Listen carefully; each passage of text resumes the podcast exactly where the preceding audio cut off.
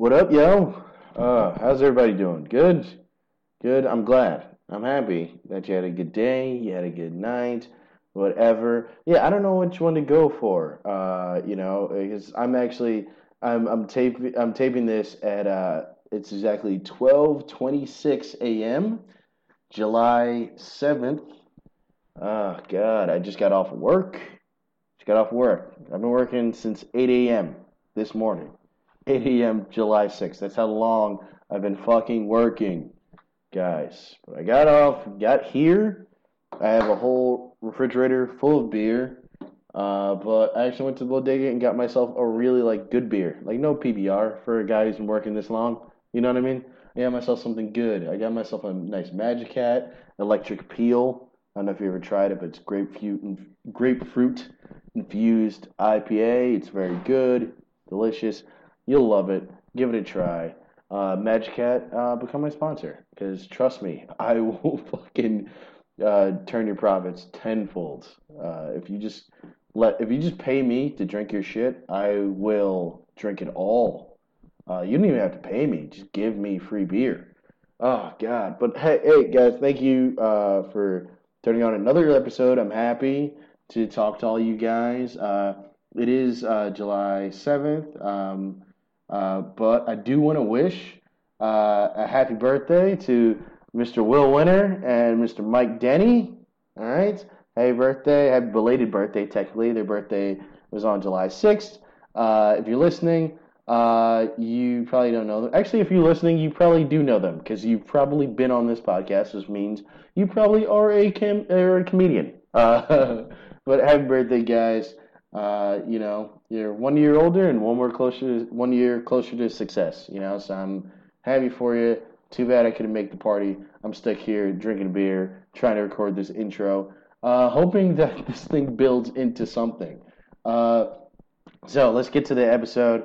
Uh, I'm trying to make this intro a little bit quicker than usual. Uh, this uh, guest that we have this time is uh, Mr. Mike Lewis.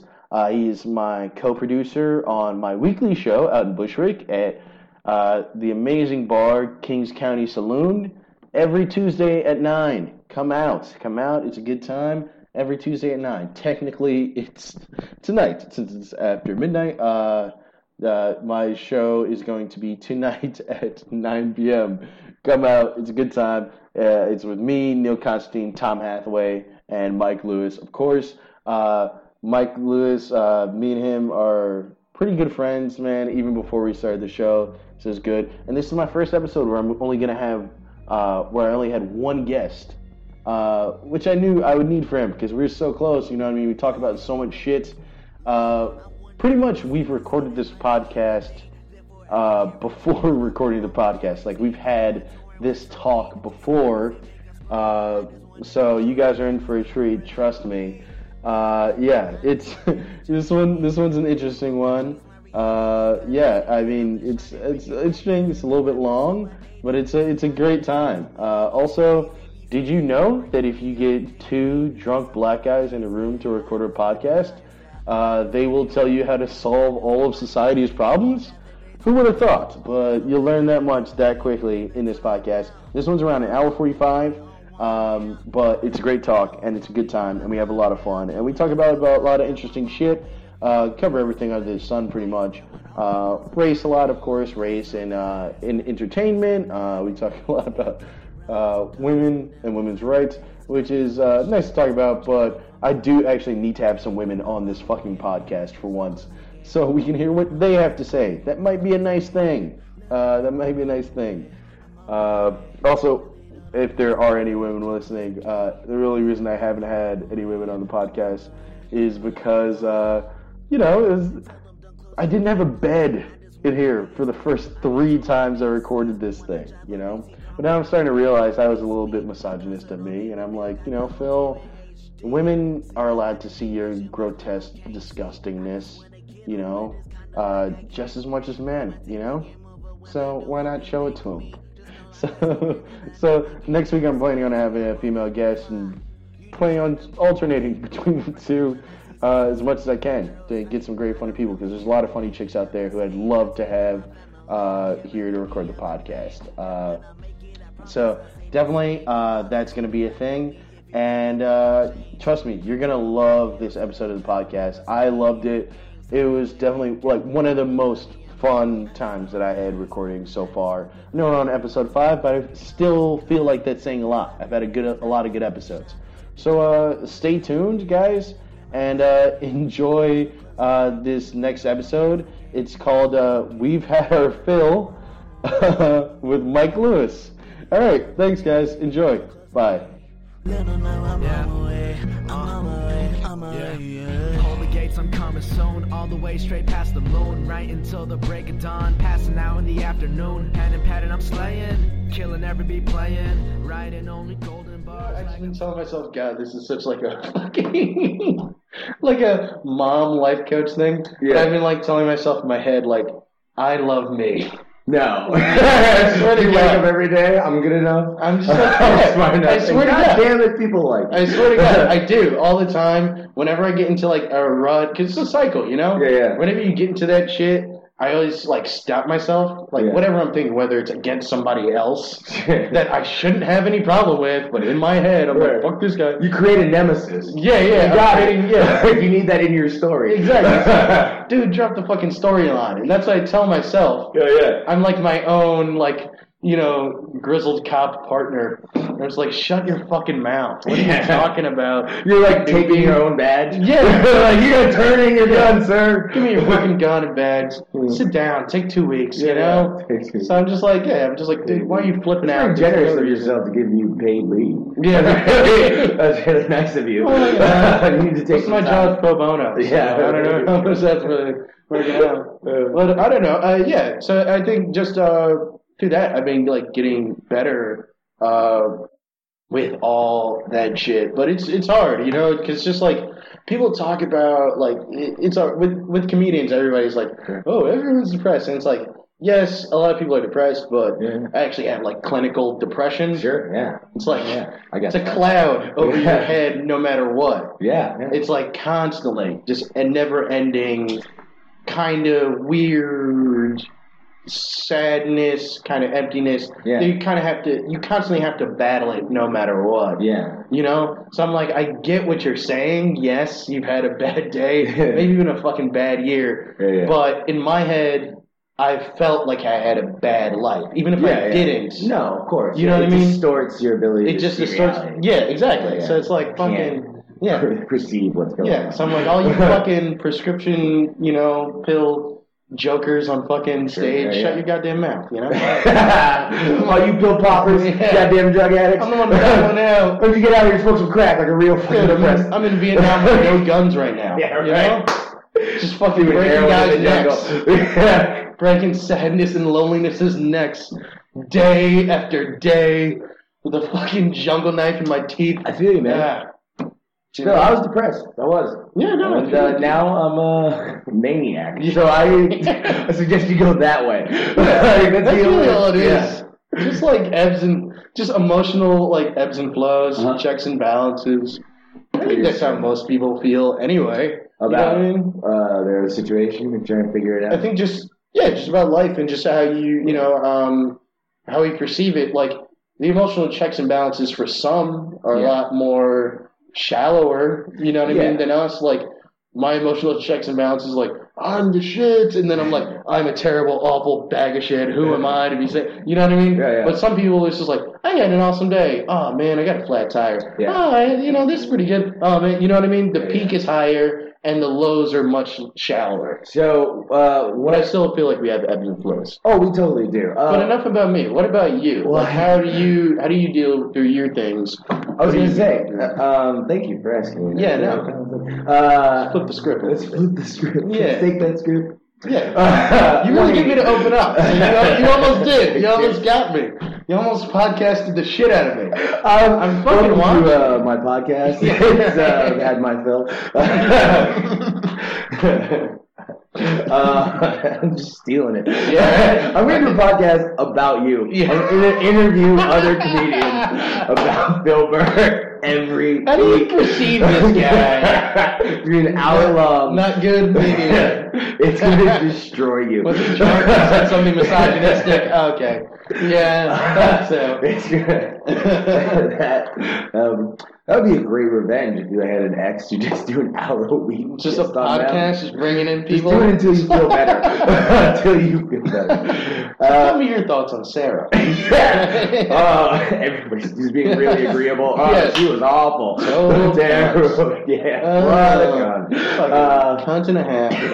Sarah. I met some Irish girls. I'm so on a She's tangent right married, now. though. I uh, met some Irish girls last night who could not stop saying the word cunt, and it was amazing because they make it sound like lyric. It's like a song Yeah. every time they say. Well, it. because out there, cunt Yeah. is nothing. no, no, and, and- literally is nothing. It's like Just- something that you call anyone. yeah, they would like they would. Just It's like say. Hey, what's up, cunt face? And I'm like, oh my god, I want to marry you. But I fall in love Just with anybody that says cunt. So. I know. it's just a Yeah. problem of mine. Um, Trust me, I jerk off to Louis C.K. at least twice a week. So Well, you know. hasn't? I mean, it's more of a respect thing. Oh, yeah. True. he's a talented artist. bald head. yeah, you know. Um, so, like, okay, so going back to the depression thing, uh, at one point, I basically decided that uh, you, we're physical beings, right? Like, Yeah. our, our emotional journey, spiritual journey, it's not separate from our mind. Absolutely. And so, uh, and our mind is not separate from our body. Like everything is a fully functioning system. And I just decided, sort of um, through whatever means, that uh, I didn't want to separate those anymore. Because I feel like sometimes when we talk about depression, we talk about things, talk about, oh, like you know, classic example, people talk about the soul, right, or the Mhm. mind. It's like, well, what is that? Like, what is that? That's not separate from you. That is an expression of you. Yeah. It's like this Yeah. Buddhist idea that like there is no thinker behind the thought.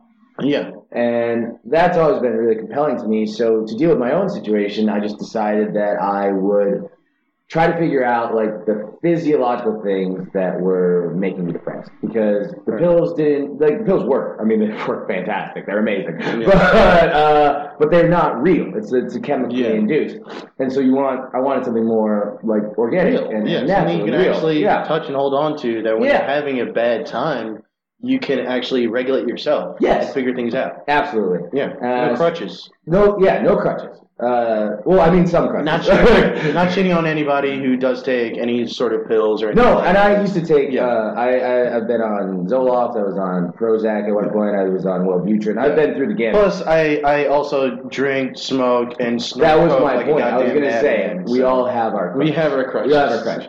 So um, Some people jog. I do eight balls of cocaine. Yeah, right. It's so like I've done everything. Yeah. I used to jog. Makes jogging a I've lot done. Like, I've done eight balls of cocaine. Like I've, I've like experienced a lot of stuff. Uh, so, but yeah, I basically I read this article that said uh, there's a theory that one of the things that causes depression is just unknown inflammation in your body, right? Like, so you have like like blood vessels or something, or some muscle muscle tissue uh, that is inflamed. Well, it's it's a like depression. Well, being depressed is something that happens to everybody at least once. Yeah, I life. mean, there's but actually, clinical, and then yeah. there's like sort of a cyclical. but actual depression is like it's a chemical imbalance. it's a chemical imbalance. so that's very yeah, that's and, very possible. that and the theory that I really liked was that depression was sort of like we get socialized into how we're supposed to act when we're sick. Like when you're a little kid, like you don't feel good, you have a tummy ache, you want to stay home from school. Your mom, she sort of babies you a little bit more, right? And you get to act out all of like your sort of worst impulses Yeah. a little bit. you, Like, not- you get to act out your id a little bit. you bit. get to act out your id, right? Yeah. And you get to be and you get to be indulged. Yeah. And like that's the sick Totally. response. Just bring me soup and yeah, I need this, I need this, I need this, and you're rewarded for that. Yeah. Um, and so, what this article was basically putting forth is that when you have the inflammation in your body you don't know about, then uh, you like feel sick. Your brain thinks you're Yeah, sick, and you're so it kicks in. You're you, well, you're physically ill and Yeah. and and mentally ill. Like the inflammation is real. It's not. It's not nothing to do with your your brain. Mhm. It's like something in your muscles, your tissue. Mm. But uh, but it your brain kicks in because it's getting those signals or it's sending those signals. Yeah. However that system works, it's far more complicated than I understand. Yeah. But like you, so when you get that that signal, you kick into your sick response. You go back, and that's the articles are basically like that's sort of the roots of depression, and so you can conquer depression by like trying to regulate that inflammation, and you can do that through diet, you can do that through exercise, you can do it through marijuana because Yeah. marijuana has a uh, anti-inflammatory sort of agent in it, and so that's that's what I did. Like I um I just started trying, and uh, I quit drinking certain things like Yeah. tried to drink more like red wine a little bit Yeah. more. I also don't drink as much. Yeah, yeah. I still do drink, but um, I've No, you should. I mean, people should drink. Let's be Yeah. honest. We got an industry in this country. We got to keep the wheels. You know what I mean? Yeah, yeah. Yeah. Uh, uh, but yeah, no, I, I still drink a little bit, but I have changed my diet just Sure. like how you have. I mean, I try to eat more like fruits and vegetables, organic stuff. Well, not even like, and by organic, I'm not saying go to Whole Foods. I mean like like tangible things that Yeah. like, come from the earth. Exactly. And like you can eat Rather than McDonald's. vegetables. Yeah, rather than McDonald's. Things that will Things you perish eventually. Yeah. yes. Yes. Like real food, not like food, something. yeah, actual uh, fucking food, not just burgers and not just red meat burritos. or just No, pure dude. protein, like just berries, fucking actual diet. berries, yeah. fruit, Berries, fiber, fruit, everything. nuts, Things that keep your body going. Uh, and that really helped. Like that helped more than anything. Um, and just like trying to treat, basically trying to treat depression the same way you would like weight loss. Well, yeah, I think that's really what it is. I think that's what turns it around. Not actually the vitamins and shit you're getting from the diet, Mhm. but the act of taking action in your own life again. Well, yeah, that You know what I mean? Yes, You're making, you're going, no, I'm in charge. sure. And I think that's a big step to conquering the problems you might have in your own insecurity or, you know Yeah. what I mean? Stuff like that. If you say to myself, okay, I am the one in charge here, I'm going to eat this and not that because that makes, you know, that is shitty or it's bad for my body and Yeah. stuff and I want to improve my body. Absolutely. You're winning back like self worth. Yeah, you're, You're getting back. It's a it's, it's, a uh, stepping self-actualized. You're, you're being Self-actualizing. self-actualized. You're building self worth again. It's a great step. Yeah, and uh, and also, you know, I've uh, I've been through enough stuff in my life where like I like uh, the I think I think we have to like face death like at Absolutely. least once. Uh, I think a lot like a lot of depression is like a fear of um, change, the unknown, um, people's ideas about like who like there's a lot of external things that play Well, into your, I think I feed into your depression. I'm, I'm saying like there's Yeah. external like the fear of death is just something we all struggle with. That's an existential crisis. Well, I mean, mm-hmm. like, here's the thing, though. I feel I'm- like yeah. depression can kind of stem out of, I guess, like you're saying, I guess, the unknown, or I'm saying it's one of the things that feeds into the depression, Yeah. not one of the roots of the depression. So it's like you can you're a depressed person, but if you're a depressed person, like this idea of like oh, I'm going to die someday is going to be ten times more terrifying to you than it would be to somebody with like a normal functioning brain or somebody that's not in the throes of like that. I, I guess, but I feel like even knowing too much can add to depression. Also, yeah, they say that like being too, almost like too enlightened in a way, yeah. like where, uh, Well, we all have to really ask ourselves why we don't just kill ourselves. well, Like that is Yeah. a classic philosophical question. but Why just- not just? There's kill like there's like stories about like Buddha and stuff. I'm Yeah, taking yeah. this from like secondhand. I've never read anything about Buddha. Sure, yeah, nothing like that. But you know, Uh, some of my really funny, real funny guy. Oh. Lot- bastard. Yeah, a lot of puns. You ever seen Family Guy? Inspired heavily by the George Simpson Very article. yeah, You know, a lot of cutaways. Yeah, a lot of cutaways. It's A of really cutaways. weird. More references Yeah. to the Kardashians than you would expect for a pre Which was hard Yeah, 1100s. You just said 1100s. This guy really- just you know, just Was really nailing it. Uh, no, not even close. born? He was not the 1100s. I'm just imagining like him with like Shakespeare. I don't know when. People Yeah, you just imagine the past as like Yeah, the one thing. It's like the League of the Victorians. Shakespeare Yeah. and like Abraham Lincoln. just hanging out, And they're all just like smoking weed and like hanging. To you, history is an Alan. Moore graphic novel. Pretty much. like, you're like, it's Oh. like anything pre 1980 All is the fictional characters, Yeah, it's you know. all happened. Buddha, Jesus, JFK, I'm sure all of them. there's all some there. physicists that would agree with you. Yeah. It's all happening at once. Hey man, past and future is an illusion. Yeah, right. It's all tied to our egos. Oh, you it's a, it's a river. We're just flowing through it. You can never step into the same one twice. I don't know what we're talking about. Yeah. But um, but I, I think the whole thing with like uh, Buddha is like a lot of my friends have told me and stuff, uh, and even listening to other spiritual podcasts. yeah, yeah. Uh, it's like the story of him when he actually he has his realization Yes, that 100%. we're having multiple lives over and Yeah. over and over again, and it's infinite. Yeah. And initially, it brought him kind of not really a sadness, but a stress. Mm. Where he's like, I want it to end. Right. Why can't this stop? You know what I mean? Yeah. And like, finally, he made peace with that. Of course. You know what I mean? And he became the Buddha. because he became the yeah. fucking You gotta. That's sort of. You know I mean? Yeah. Like you sort of embody peace. There. Right before that, Yeah. you know, He right was like the he Dark Knight. He's like, "Oh, God." dude, what is happening? He's throwing his fingers. I gotta bring justice to Gotham. Yeah. I can never be enlightened. He's I freaking out. to Force that. I'm so Yeah, sorry. no, it's okay. I, uh, spot on Christian Bale impression. Yeah, yeah. Thank you. Yeah, yeah. It's really Should have yelled at your mother. that old YouTube video. Yeah. All right, we're both just grasping for strike. We are, comedic. I'm, I can't wait till somebody tweets at me. Oh, Phil, I love that Christian Bale YouTube bit you did. that it's video that came out next 10. six years ago. six years ago. My uh, my dad, my references are slowing down. I can feel age coming on. Oh, yeah. Um, but uh, yeah, so so I do think that like yeah, you do get that Yeah, stress that happens, the fear of uh, or like uh, trying to make Yeah. peace with your own death. or, Because my my hardest thing I would say is uh, like I don't know. I was talking. I actually ran into uh, somebody else like the other day, another uh, comic, uh, Bryson Turner. Great yeah, guy. yeah, great, Yeah. hilarious. Yeah, funny dude. And uh, we were just talking about uh, different shit, like uh, like and but basically. We, I started talking to him, and basically we kind of found out that like I'm kind of like a dark optimist. Okay, And I was like, that makes sense because that's what my whole life is. And I think that's kind of a root in the depression too. Yeah. Is being like, dude, like, you know, being honest about how the world is. yeah, I mean, like, we could make it so much better, but we just don't.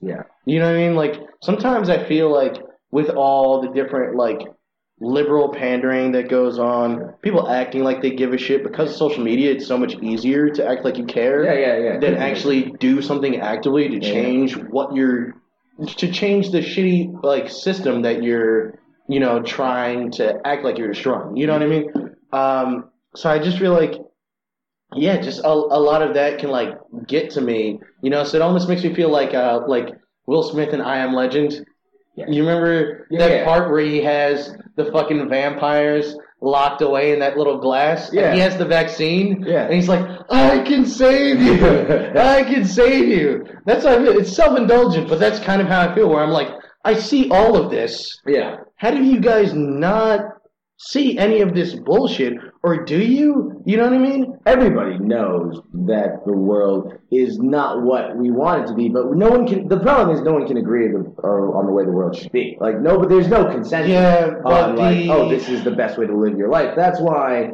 we have philosophy and we have politics, we have all that stuff. But the level of- figure it out. But the level of open dialogue that we have with each other Yeah, yeah. has drastically decreased. I What would say. Because, dude, because of social, because of social. Uh, I almost said social media.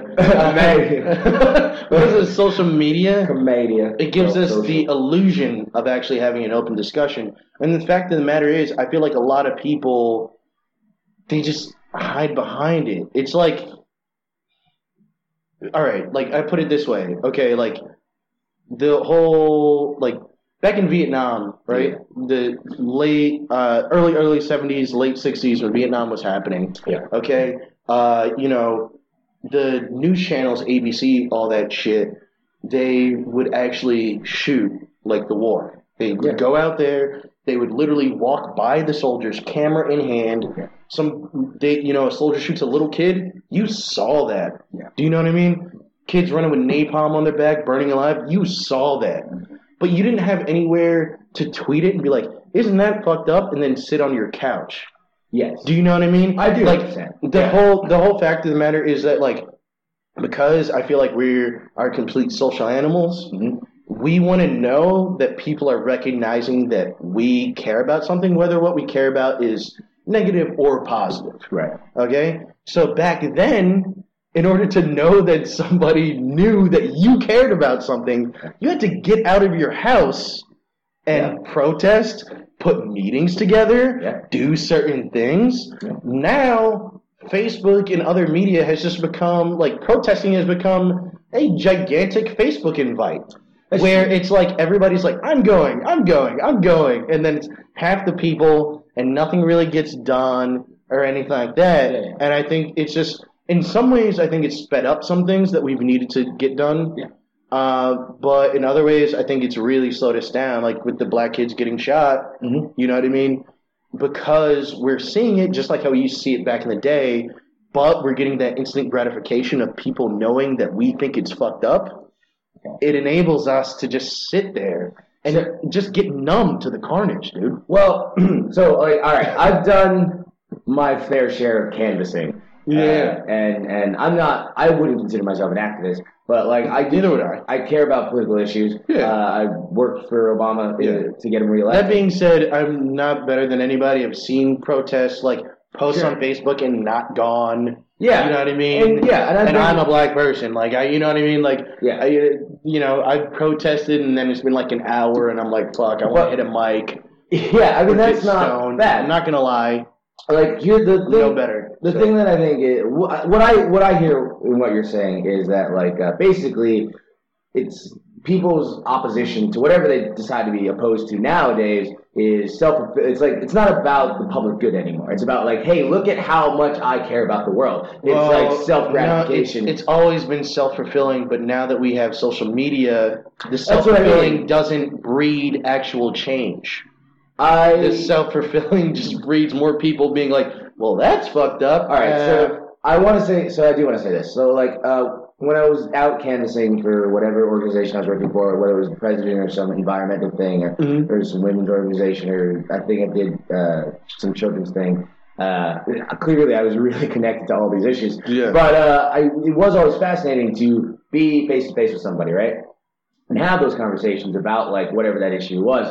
Uh, I remember being on the phone with like conservative people in Colorado and like Colorado Springs and having to call them Mhm. and like really figure out like why are you supporting Mitt Romney? Let's say Yeah. like what are what is the issues Yeah. that like matter to you? yeah, yeah, yeah. And it was always like it was always an enlightening experience because it was always like whatever no matter what they would say, like there was always a sense of like something's being taken away, right? Absolutely. and you really you got, got a sense of compassion for these people because it's like they they don't have their political views because of like some like they're they're not oh they're- on, look- just uh, wait till this uh, siren yeah. fire truck goes by.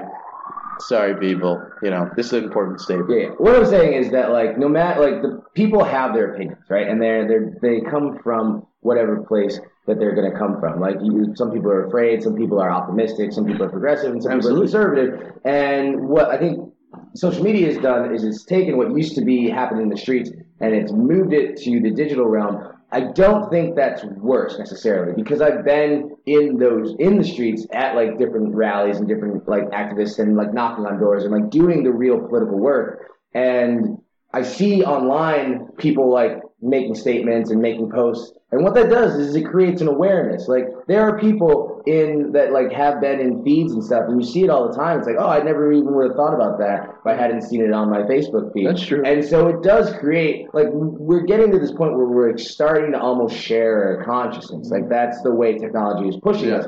So as self gratifying as it may seem, or self indulgent as it may seem, to just like throw up your statement on Facebook about like, oh, like I'm so pissed about this, you are engaged in a conversation. Like there are people, if people are talking back to you, that's a conversation, and you're influencing the way someone thinks one way or the other, maybe for good or positive, but it's happening. And we have seen like real change come as the result. Like just look at the Supreme Court and gay marriage. That's a perfect example. Like people Well, ask, yeah, I, I feel like that was the the best thing. right? And I'm also I'm not talking about the filters that like everyone Yeah, threw yeah. on their profile. Well, weekend. just complete bullshit. yeah. Well, like I mean, whatever that is, whatever social That's cool. experiment Facebook's yeah, pulling off. You want to feel like you're a good person, What what I'm talking about is uh, like gay marriage like became really an issue with the Stonewall riots, Yeah. and then it took like the AIDS epidemic and Don't Ask Don't Tell and all these horrible things that like Yeah. befell the gay population to like sort of even sort of start to wake people up because like Yeah. like Ronald Reagan wouldn't talk about AIDS Yeah. the whole time he was president. He Yeah. didn't acknowledge it existed. The first one to acknowledge it existed, I think, was Bill Clinton. I could be wrong about that, but I think like it took two presidents for this to like to to even acknowledge that there's a problem in this community, right? Just ignore them. And then you get into this social media age, and just as it's kicking off, you have people in California like fighting for Prop 8 Yeah. or they're fighting against Prop 8. And we start to have this conversation like, isn't that fucked up that like this group of people can't talk about that? They can't get married, they can't like love one another, and then you just like see this tide as social media is growing of people like sharing their opinions and like you can see like you can almost like in my memory at least track it where it's like more people are becoming involved in this conversation and more people are seeing it like that's the thing it's Yeah. like television in the 60s like yeah like you went to vietnam and you filmed stuff but you were also limited to three options and that's both good and bad because it's like yeah it feels like there's an authority and you can trust an authority but also at the same time it's like what about the people in vietnam like those voices aren't being heard what about the soldiers that are in Yeah. the trenches now oddly enough those, Those voices, voices can be heard yeah. and so we're just here, like, we don't know how to process the information yet. It's not bad that we have this platform now that people, like, you know, put their political ideas outline. We just don't know how to process it yet. But I really think it does have real world implications. How could it not? Uh, You know, it's a real world thing. I think it does too. I wasn't saying that it doesn't have any real world implications. Yeah, yeah, yeah. But my whole thing is, oh, well, first off, to talk about your gay marriage thing, uh, Yeah, yeah. you brought up, which is a great thing that Yeah, yeah. gay people are uh, to marry uh, countrywide or whatever. But um, really, I think that's probably the best. That's by far the best thing that's come out of social media. But I think it still stems from what I was talking about. Well, I mean, there's lots of stuff like the Black Lives Matter thing, the, the uh, that campaign, like that. Like we're not, we're for the first time, people Yeah. are seeing things happen in real time. But I'm, but I'm, what I'm saying is that like the this the gay marriage thing was great or whatever. Yeah. But I think it's still a positive came out of the negative of what social media is giving us. Meaning that the fact of the matter is is like you're right. Social media is opening everybody's eyes. And I think the fact that uh, another thing too is that like gay marriage for most people, even though they were like, "Oh, I don't believe in that" or whatever, Yeah. they thought it was trivial in the first. I think most people, a lot of people, No. not most people, Absolutely but a decent No, amount of there people are. trivial. I grew up in a very uh, conservative religious environment. I grew up My- in an extremely conservative religious Right, place right. too.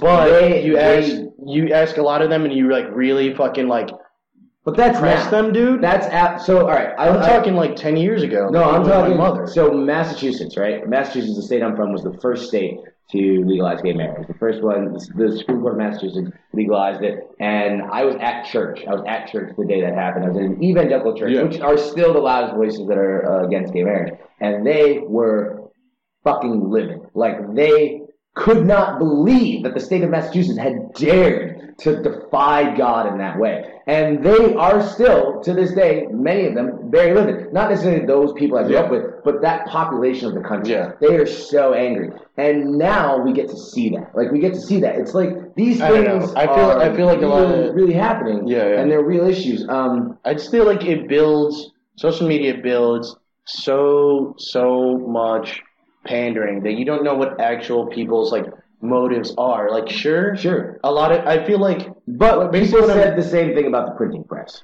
And people said the same thing about telephones and television. Every time there is this thing that allows greater communication, people say it's going to be the death of regular conversation. I'm not saying it's or- necessarily going to be the death, No, no, but. I think we need to check ourselves. Like, for instance, I have faith in our next generation. They're the one that's actually going to make the difference. Absolutely do. Dude, and they're we're going like- to be raised on social media. That's what it is. Because, dude, the way I was putting it to Bryson is, we're basically a dog with a new toy.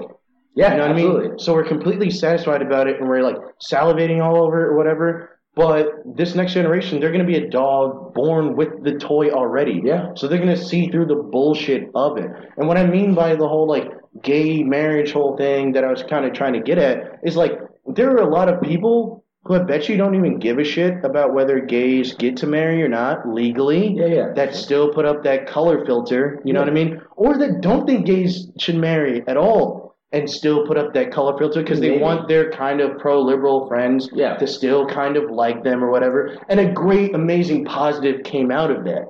Yeah. But I feel like in other different ways, these things can just make someone more lazy where they're going to be like, oh, a black guy got shot again, crazy, or that sucks. But then it's not really going to build anything. It's not really going to drive them. They, dude, I mean, again, it's like you go to fucking Williamsburg, Bushwick, or even out here, you know, it's Yeah. gentrified and stuff, and even Jersey. And it's just like, dude, there's just this so much like liberal pandering where you're just blowing smoke up people's asses all the time. mean, yes. You don't believe half the shit you're saying.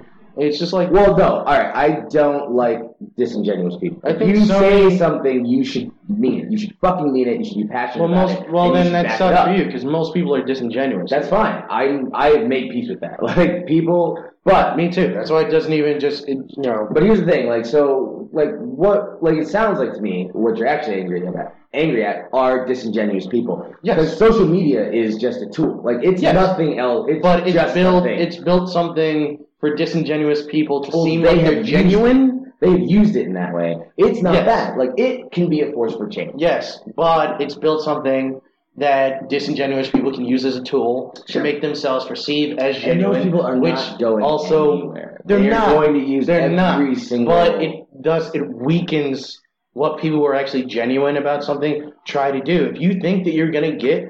40 people for a protest, which is mm-hmm. insanely small. That's more like fucking. It's more like a gathering. It's more yeah, meeting. More It's like, like a a- hard gathering about serious issues. But it's like you put it up there, you know what I mean? And a lot of dude, there's so many disingenuous people, and I mean, even genuine people are disingenuous about certain things. Sure. You know what I mean? So it's like you have, say, a 40 person hardcore gathering or something like that, and only five people come because those five people are the only ones that actually gave a shit. Dude, there's so many times Right. where it's like, you know, where people are like, this is fucking, this is crazy. I can't believe they're doing it. But all they do is press click, Yeah. and then that's it. How about, you know, we actually fucking truly speak to each other in a way, face to face, and be like, hey, can we get things done here?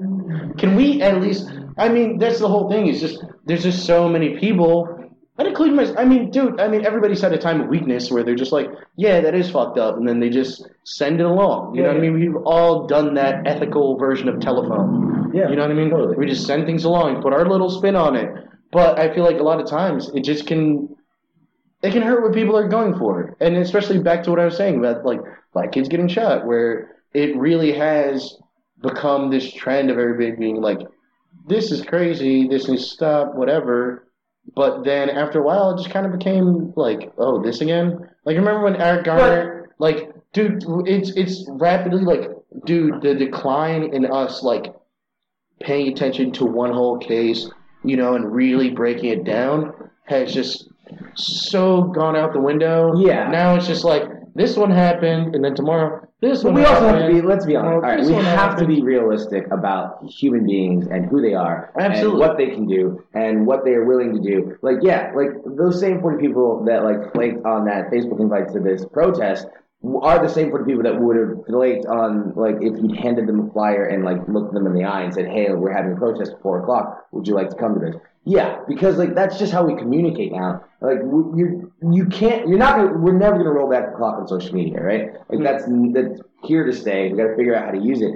Um, but like you know, talking about like following a case or something like that, like that is like the the the minutia of things like that, right? Like the the the real nuts and bolts of like what it means to like prosecute the Baltimore police Yeah, for killing. minutia like minutia almost builds change. No, all I'm We saying, pay I absolutely. minutia. No, no, no, no. Hold on. Hear me out. No, listen. Change listen. isn't- No, no, listen. that's the thing. Hold on. Hold Change on. isn't- Stop. Uh, one second. So yes, I know it. it that leadership does take change, and I'm not saying that it doesn't. But there are people that are paying attention to those things, and the right people. Like you don't need everyone on social media to follow the Baltimore case. You you need people on social media to be outraged about this Baltimore case, so the people that know how to prosecute that case know that the public will is behind them. Like that's what social media is really great for. It's not great for like it's okay for educating people, but really it's like if you're at sort of a higher level of politics, you can look out across the social media landscape and try and get a sense of at least what the public is feeling. It's like an immediate poll. Yeah. Like Twitter, like the news, there's a reason the news media pays attention to Twitter and they pay attention to Facebook and they pay attention to those sites because people are reacting in real time. You're watching a real time log of like the country's consciousness, and that's Yeah. crazy. Not even the country, human being. Like uh, like Facebook Across is global. Yeah, you're watching the world react to events in real time, and so no matter whether some people are disingenuous or some people are not, like you can't like you can't really take that into account because it's so much bigger than that. Like we're sharing a consciousness, we're sharing ideas across a platform, and things move like viruses. Um, it's so crazy. Yeah, I think yeah, I think you're absolutely right, but at the same time, I don't think it's bigger than that because I think if people aren't genuine about what the problem, I don't know if are, they're not gonna Facebook has change. ever. I know that when Like it's the- great that everybody knows, but if everybody knows it's fucked up and they still don't do anything, then All right, but all right. Let's take the example of the uh, of the uh, the Arabic Spring, right? Uh, I think that that is a good example of, of what we're talking about. That people want to say that started on Twitter, and I think it might have. Like, like there's this Green Revolution in Iran that was like crushed by the government, and then there's the Arab Spring. Where you saw all these dictatorships fall, like like most famously Yeah, yeah. Egypt, right? yeah. And that was powered largely by social media. That is social media affecting change in real Yes. life. That's that is a gift. That is a gift, and that's something that we I think But it's not an outlier. ever be indebted. It's not an outlier. Yeah, it but- is. It is uh, an example of the power of this tool. Absolutely, but it's the way you choose to use it. Like they took down those Yeah. dictators because, dude, they were living these horrible lives, and this is a way that they can Yeah. communicate with each other. Yeah. Us, we're not living such horrible lives out here. Shit is fucked up. Shit is fucked up. Is it though? But we're Like- not living such horrible. Yes, it is. But like, Uh, you know, compared to compared to a lot of places in the world, sure, no. But compared to how places. humanity should be, Mo- think shit is. yeah, but now we're arguing ideals, and you, you're never gonna get your ideals. Like you're never I- like ideals are like like like Plato believed in the forms because guess, the forms are perfect ideals of like what the way of the way the world should be, and you always fall short of those forms. Our struggle is to constantly Yeah. strive for them, but like you never get there. Like that's No, that's absolutely life true. is process. I shouldn't have to worry about you know being stopped by a cop when I'm doing nothing. You shouldn't. I shouldn't have to fear that my son or daughter Right. will be accosted by a police officer No, you for shouldn't. doing anything wrong. I shouldn't have to fear that my friends might not actually like me and they just want a cool black friend because they just moved to Bushwick from No, Ohio and they've said nigga more times than they've actually met a nigga. Sure, those are all. You know what I mean? But these yeah. are things. These are things in your life. Yeah, you know what I mean? And that's I think you're right. I think you're so dead on about my real problem is people who are disingenuous. That's Yeah. just the grossest thing to me. I just Yeah. can't take it, dude. Yeah, because it, it, it does feel slimy and And it's gross. and you know and it's like we're bringing, talking about disingenuous. I, I'm looking at your shirt The and uh, he's if, uh, you guys can't see this, but uh, Mike is wearing a beautiful DC Batman old school uh, vintage like T-shirt. yeah, if you're gonna be at the Creek and the Cave later. Yeah, you'll see. you probably will be at the Creek and the Cave later because you've been on this podcast. Uh, but again, it's like that whole thing of like disingenuousness, where like you know at the show, right? Where Yeah, yeah. I brought this up before to you, where I was saying like.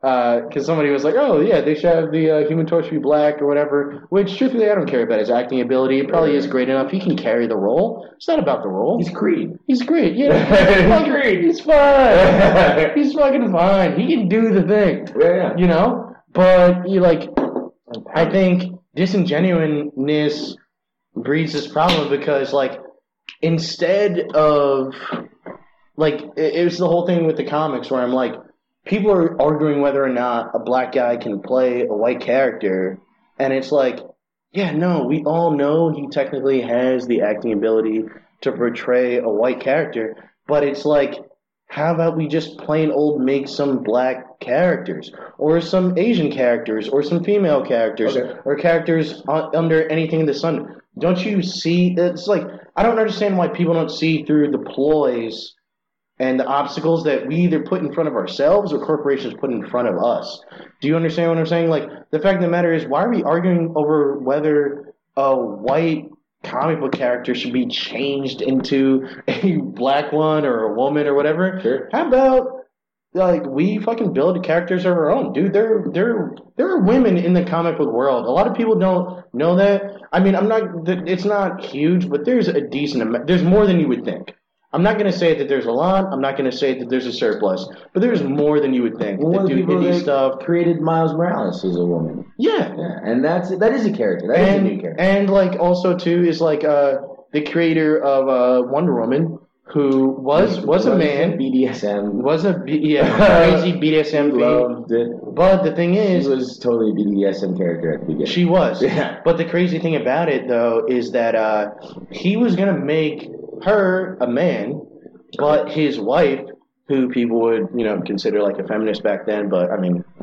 It's, being a feminist back then was like wearing pants, so yeah, You know, which is pretty great, right? Yeah, it's like it's easy. It's like just all Yeah. these. I feel bad for all these girls now. Put, put your feminism on Yeah. one leg at a time, you know? A century of feminism. Oh, like, yeah. What does that even mean? Anymore? Yeah. but um but she convinced him she was like, No, you should make her into a female character because she in her mind, like because I've read a lot about like the creation of characters. I'm more into that even than just comic books, like the actual psychology of it.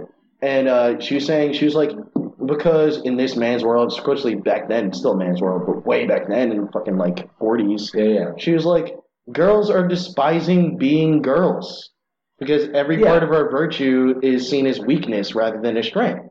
You know what I mean? Sure. And uh, yeah, I think that stuff like that can just go so much farther than just being like, hey, fucking Thor should have boobs. Yeah, It's like, how about you inspire actual like, m- like black men, minority men, like minority women or white women to kind of foster their own thing. And I'm not saying I totally I'm not saying that. separate but equal, but I'm saying build. aren't you though? no, I'm saying like build build us up so that we have a generation that starts to build together. So I agree. I hear what you're saying, and I totally agree. Uh, but I will add this. They're not thinking the they- long road. They're I think they are right here, No, right now. I'm gonna disagree with you there. I do think they are thinking long road. Like someone like like a company like Marvel, they just really they don't realize just like No, hold on one second. Okay. Follow me on this. So, like, they just released the all new, all different Avengers, right? And you see that, like, they have the female Thor now, who isn't Thor. It's not like they took Thor and just said, "Hey, Thor's a woman now." Like, they like that character has a, an arc. Like, she came out of nowhere and she turns out to be Jane Foster, which is like clearly a link to the movies and like there's Yeah. there's a cynical side to it. But that is a new that is a character that's going in a different direction. Miles Morales is going to be the new Spider-Man. Yeah. Um, like, Well, the- well, hold on. Uh, uh, well, no, because they, they, they, this is a this is a little nerdy inside baseball, but like their big summer crossover is Secret Wars, and they're like taking the Ultimate Universe and bringing it into the Marvel Universe. So, Mar- Oh, so really? Miles, Miles Morales is just going to be the So they're completely Spider-Man. getting rid of Peter Peter Parker. Parker is going to be in the universe, but he's going to be older and he's going to be like a mentor to Miles Morales, which is fantastic. And this is why I think it's good, like to take something like Michael B. Jordan and cast him as Johnny Storm and like cast him as a black father and have like uh, the the invisible woman be like adopted in that family. It's good because symbols matter. And like yes, like the torch has been a white character for most of history. And if you want to be true to the comics, sure you got to be true to the comics. But also these characters are fictional and they mean a lot to people. Yes. And people need to be able to see that this character that means something to you by a fluke of genetics could have easily been black and he would have been the same meaningful character because he has the same experiences and the same feelings and the same ideas and like the same powers and like goes on all the same adventures like symbols matter like when when when uh donald glover there was a big donald for spider-man thing, Yeah. right and like the joke going around is like oh his, uh, his uncle got murdered he lived in queens his whole life sounds like a black kid to me it's like well, no but yeah it does like he could easily have been black there's no reason peter parker's black other than stan lee made the choice or there's no reason peter parker's white other than stan lee made Make the choice choice, to make him white. And Stan Lee, like, recently came out with this uh, defense of, like, yeah, like, Spider Man should be white just because we made him white. And I read that keep- and I totally agreed. with that. yeah, but like, what the thing that he, the, the, the thing he's missing is like, yes, you made him white to be true to the origins of the character. Uh, yeah, he should probably stay white. But if Peter Parker was black, who cares? Like, who cares? Like, No, it doesn't. I know. I know Like- what you're saying. Who cares? But like, dude, I mean, you seem like you know a lot about comic books. You read. Yeah. Maybe you read comic books. I try to keep up. But like, I don't know. Something happens like me. Like I'm a very. It, that's what people don't understand too. Also, My, my point is basically, I know they're fictional characters. That's the thing is I, I make sure to disclaim Yeah, yeah. every argument I have with people. Sure, sure. Where I'm like, I know what I'm saying is meaningless. and I know these are It is fictional not meaningless characters. though because symbols do matter. Dude, Like, it's not, but but it's not as meaningful. Like, okay, I will say this: like, I feel like what Dwayne McDuffie did, who Dwayne McDuffie is a uh, character creator. He came out with a basically like his own comic book company okay. um, that basically like uh, created characters like Static and like Yeah. Icon and other characters that And they melded in it into the DC universe, and yeah. melded into it. But that's the thing is like Dwayne McDuffie did more for me than I think Miles Morales like Right, but Miles that Morales can do for other people. Totally. And, and here's the thing: I'm thinking like big picture because even if you- I'm saying what these people need to do, what we need to do, what females need to do, whatever, is like we need to band together, put our own things together. You know what I mean? yeah. And then if it's if they deem that like oh everybody's watching this, take it, then that's an even better thing because first off you're making money off of your independence, Sure. and then you're melding into the already huge pop culture Right, zeitgeist, but it's not an either or which both builds. You, you know what I'm saying? It's like you don't have to like take famous characters and adapt them to be you know a different gender or a different race, and, and or you know start like have like you know gen- different genders of race like start their own companies. Like it's not either or. You can have both. I think you can and have they can both, both make an impact. But I think a lot of it again. Well, here's the like thing, like- pandering, and people don't know that comic books do runs. And that's the thing is like they're like, oh, they're gonna make this character black, and they're gonna make this one. It's like, dude, they're gonna do that for like two years, maybe, Right. if it sells big, and then they're gonna go back to just having a white guy. right, but like you So have how about you have these people just- build characters that are No, but they might not, minorities Like, and shit. we They don't might know. not, but that's such a roll of the dice. No, rather than having actual minority or and female minority individuals create their own things, that is not a roll of the dice. They are doing that. Like that's the thing. Like the the idea of having these characters like change over is like it's not for people like you, right? Like people that want to see like black men, women, uh, you know, any any any minority like create their own characters. Like you want to see like Hispanic writers create Hispanic characters for Hispanic audience. Fuck yeah. These like changing these characters over are is not about the people that want that because the people that want that are going to seek that out. They're going to find it. The people that want to do that are going to do it, and no one's going to stop them from doing it. Changing those characters over is about like changing the idea of what a hero looks like. So yes, you could keep the story. You could keep Johnny Storm black. You could keep, or you could keep Johnny Storm white. You could keep uh, Spider-Man white. But like, you're those are the characters going to reach the mass audience of the United States or the world in general. And if we don't like take risks like that, if we don't say, hey, a black guy can be this torch too. A black guy can be a hero. He can be badass. He can like you know catch on fire and fly through the air and save the day too then people won't like they'll never have that image in their brain. Like one of the reasons it's so hard for people to empathize with black people is because they don't see black characters. Yeah. Like we take our cues in life from fiction. That's just the society we live in. We need these symbols. One of the reasons we're seeing like Black Lives Matter campaigns or having conversations about the Confederate flag and we're talking about police brutality in the black community is because we have a black president. And the black pre- and the president has always been the symbol of our nation and what it uh, means to be an American and what an American looks like. That's why you had 260 years of white guys and then you elect Obama and suddenly people are like, "Wait, what about women and black people?" It's because for the first time the idea of what an American looked like changed. Mhm. And then people could have a different idea of what that really meant to be an American. That's why people fight against it so hard because it's terrifying. So we need people like Michael. Jordan to be the Flash. So you scare people, not not in a way where it's like you know, hey, they're coming for everything you got, but it's a subtle type of fear. Yeah. It's a subtle type of fear that like changes the way they think about it. They're like, oh, I've never like yeah, Johnny Storm being black. It's like oh, that doesn't really matter because Yeah. people are people. We can't like anyone can be a hero. It humanizes people that do not get to be human in any other stand, circumstance. Black people are animals. Women are sexual objects. Mexicans are rapists, according to Donald Trump. Like, Yeah. we need those people in those roles. We need them to say, no, they're not these things, these ideas, these monsters that you've created. They are humans, like you. They Yeah. experience pain. They they have hopes for victory and triumph and, and a better life, just like you do. And God damn it, they are just as American as you are. These symbols of America, like Spider-Man and the Torch and whatever, they can be whatever. Superman has to be white, but that's just my thing. Yeah. I I mean, um, I think you made a really great point, and that's such an intelligent point. I think you're. I think a part of you is right, but again, I we were talking about this like a couple of nights ago, Yeah. where I'm like, I I know exactly what you're saying, and it's not wrong, but a part of me still wonders why we covet the like the straight male acceptance in the world. Do you know what I mean? In our art form, I don't think that's I feel what like it is. I think Well, here's what it a is. lot- I know think exactly a lot of it is. I know exactly why it is. I think because the straight male gaze and like the straight, like the idea of the straight male is the dominant sort of Yeah, like, but I like- mindset. but I'm saying like the straight white male thing. It's like, dude, I feel like the biggest trick that white men played on the world yeah, yeah, is making all of us think that they are the majority. sure. Do you yeah. know what I mean? I agree. I, don't, I feel like I mean, I, I agree with that realize. statement. Yeah. I think there's so much like where people talk about like, oh, there aren't enough like black people and minorities in film. You know, people are like, uh, like they're like you know, like women in charge and stuff, and Yeah. they're absolutely right.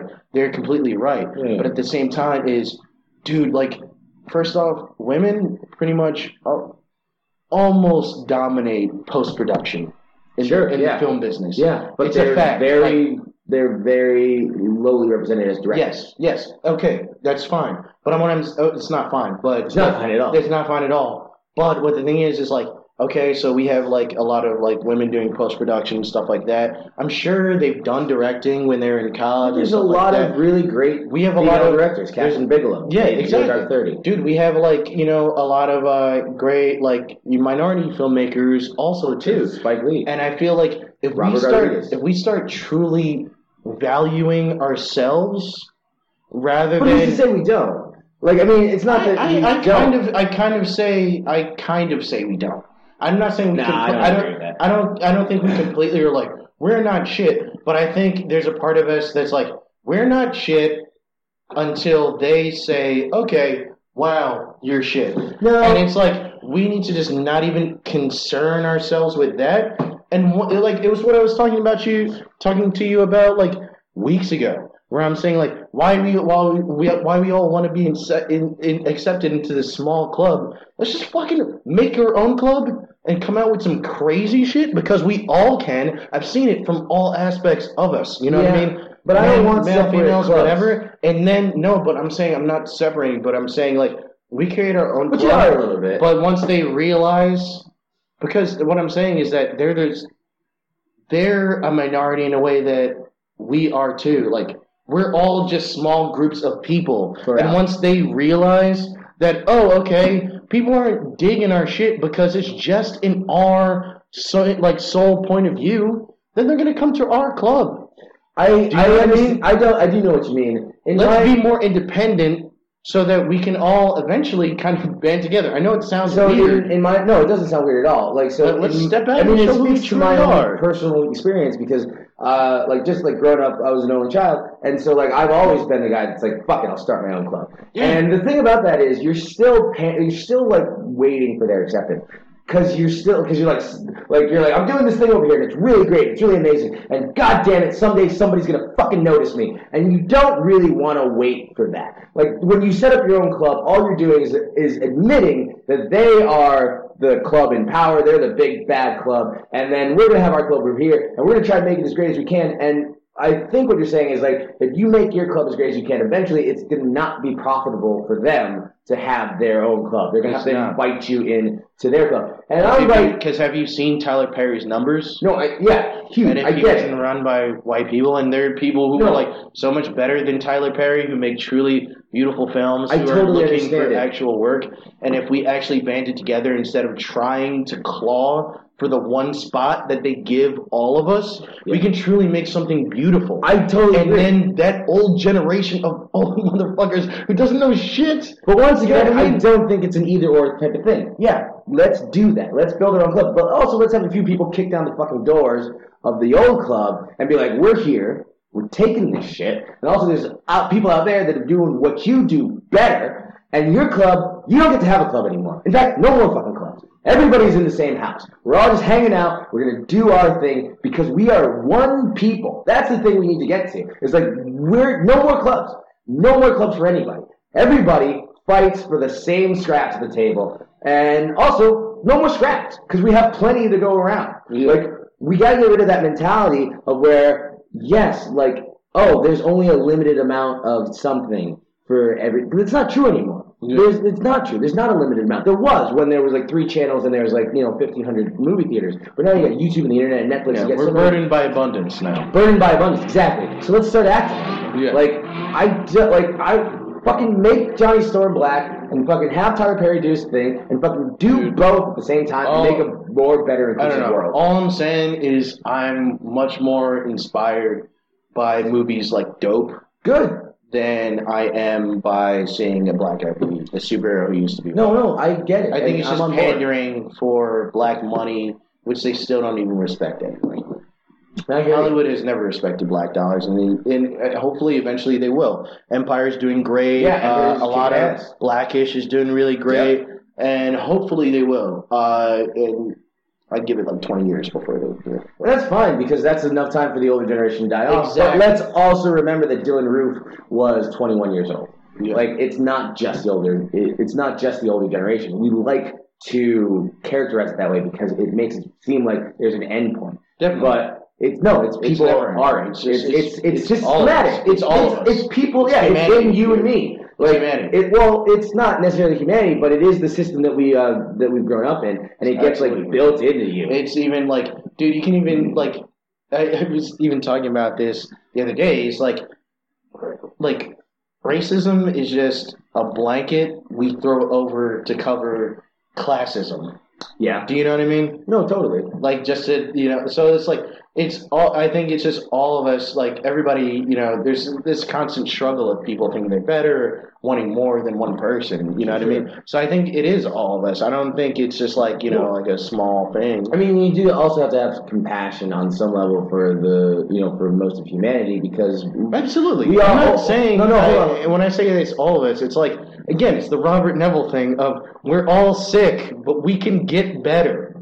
Yeah, I don't think Can we're just sick. crack away out of this fucking cell? We are, dude. Well, I fucking I don't know. I watch shit like Matrix, and I'm like, these fucking robots are right. no, I don't think that's true at all. Like, We're a disgusting parasite on the world, and if we only realized no, that's not true. that we can actually be great, yeah, yeah. there's so much shit and there's so many amazing people and there's so many different avenues that we can try to like build on each other and Yeah. actually like I don't know become more intelligent just more intuitive to who we are as people but we're just so fucking distracted I think the next generation you're right I think the next generation because they'll be born with this already it won't even be a thing it'll just be some side like social media will be a part of their life a gigantic part of Yeah, it and they'll create but they'll be able to decipher Equally as terrifying. but they'll be able to decipher probably create AI. the bullshit. They'll probably create AI the next generation. Which don't even. I mean, we're at an hour now. To Start on AIs. That fucking disgusting thing. Jesus. Um, AI. Wait, what? No. See, here's the thing. I don't think anything's bad. I don't think anything is particularly bad. I don't know if anything's particularly good either. I don't like to assign moral judgments to things. So, like, Fucking bad. why is that bad? I said it's all fucking bad. It's all no. all of us. We're all selfish human beings. Everything we do is out of But we're not. That's not we're, true. We're selfish human beings who have love in our hearts, and that's the hardest part. No. That's the eternal struggle. No, that is that not deal true. with. We are loving people that care about the people around us that have been taught that the only thing that matters is your own success. That is who we are. We have been lied to because we have a system in which resources are made to seem scarce and they aren't. Like people can eat but anything they want just as much. We're omnivores. You can go out and you can grab a fucking cricket and you can jam that thing down, but we tell each other that that's fucking disgusting, so people don't go out and eat crickets. Yeah. Everybody could live off crickets. That's all I'm saying, and it would be great world. And like nobody does that because everybody around you goes, you eat crickets, you're disgusting." Well, I think nobody does But it. that's- pussies, but Well, maybe they I are, but also they're made. you pussy. can't hack it. People, Here. people make you what you are. The- yeah, right. The world makes you into a thing. The we, you know what, you know what, our, Yeah. you know what humanity's great original sin was? Agriculture. Really? Yeah, that is the thing that fucked humanity forever. You see it because it built us. It built industry almost. Well, it It started. created So, us to allow us to explore and So- meet other people, and then feel better than those other people that we have- happen to bump into. With agriculture a comes- class that didn't exist. With agriculture comes the idea of wealth. yeah. Uh, with agriculture comes the idea of personal property. abundance. Uh, it, it starts to value men over women because you need a man which is physically stronger than a woman. Like that's just biology to like work and till the land. Not that women can't; they absolutely can. But now suddenly men become valued more. Uh. You Well, get more gatherers and inheritance. they can do it. Yeah, when you were hunter gatherers, you had a completely sort of egalitarian society because yeah, men would go out and hunt, but you don't hunt every day, and like women go out and gather because you can do that every day, and so women are providing most of the food, Yeah. and men are just like they go out and hunt every once in a while, and they come back and they just sort of sit around. But I feel like that's and- kind of. I think what you said right there. I think that already built the male female superiority. It's like the lion that's shit. It's bullshit. like the female lion goes out and hunts, and it's like in our eyes we're like, oh, that's badass. But really, just in the '50s, fucking honeymooners relationship. No, not at all. Home, Not at all. dinner She's still to a fucking person. man. No. and, she, and then he not- roars, and she gets.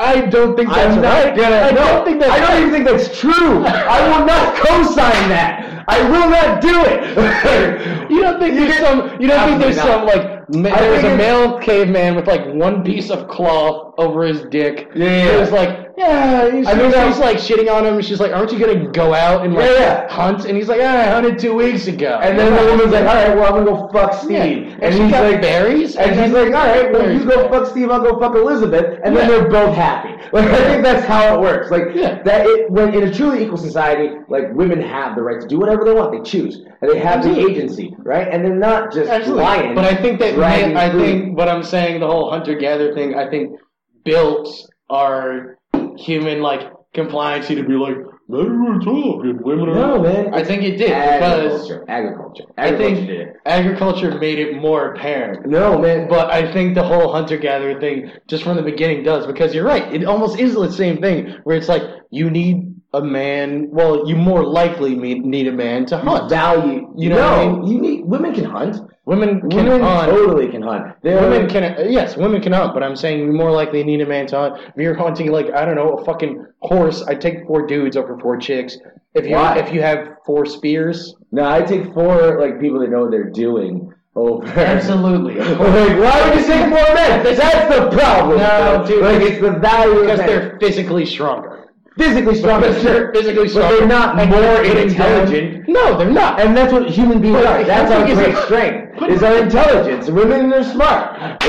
You spend too much time on Facebook, man. I don't spend time. I mean, I do spend a lot of time on Facebook, but I don't spend too But much. there's a little I also read books. about. But there's a little handwriting that I'm talking about. You're not even like, of course, women are just as intelligent. Yeah. But it's it's the truth of the matter is that we have more brute strength. So Yeah, if, of course. If no one knew how to, But no one's wrestling a horse to the ground. like, what are you talking about? You might. You're gonna like run it down and like Yeah. grab it by the neck and just After you, after you stab it in the stomach a couple times, yeah, we gotta hold it down while it's kicking. You know what I mean? Four chicks might, would be able to do it, but not as well as four. But just you admit that they could do it. Yes, Like they don't need a like course. it's just the way that the it's just the way work leveled out. Yes, They're like absolutely. guys you go out and hunt, Absolutely. women you go out and gather, but women got way more food. Like that's the thing. Women were bringing in way more food They than did. men. They brought in so, so much I would food. rather be in a, in a society of women where they're like, uh, why? Like you can go out and hunt, that's great, and like get the protein stuff, but like we, we still got these crickets over here. Like I can just go grab a couple of those and we can have a good dinner. I'm just saying. I'm just saying.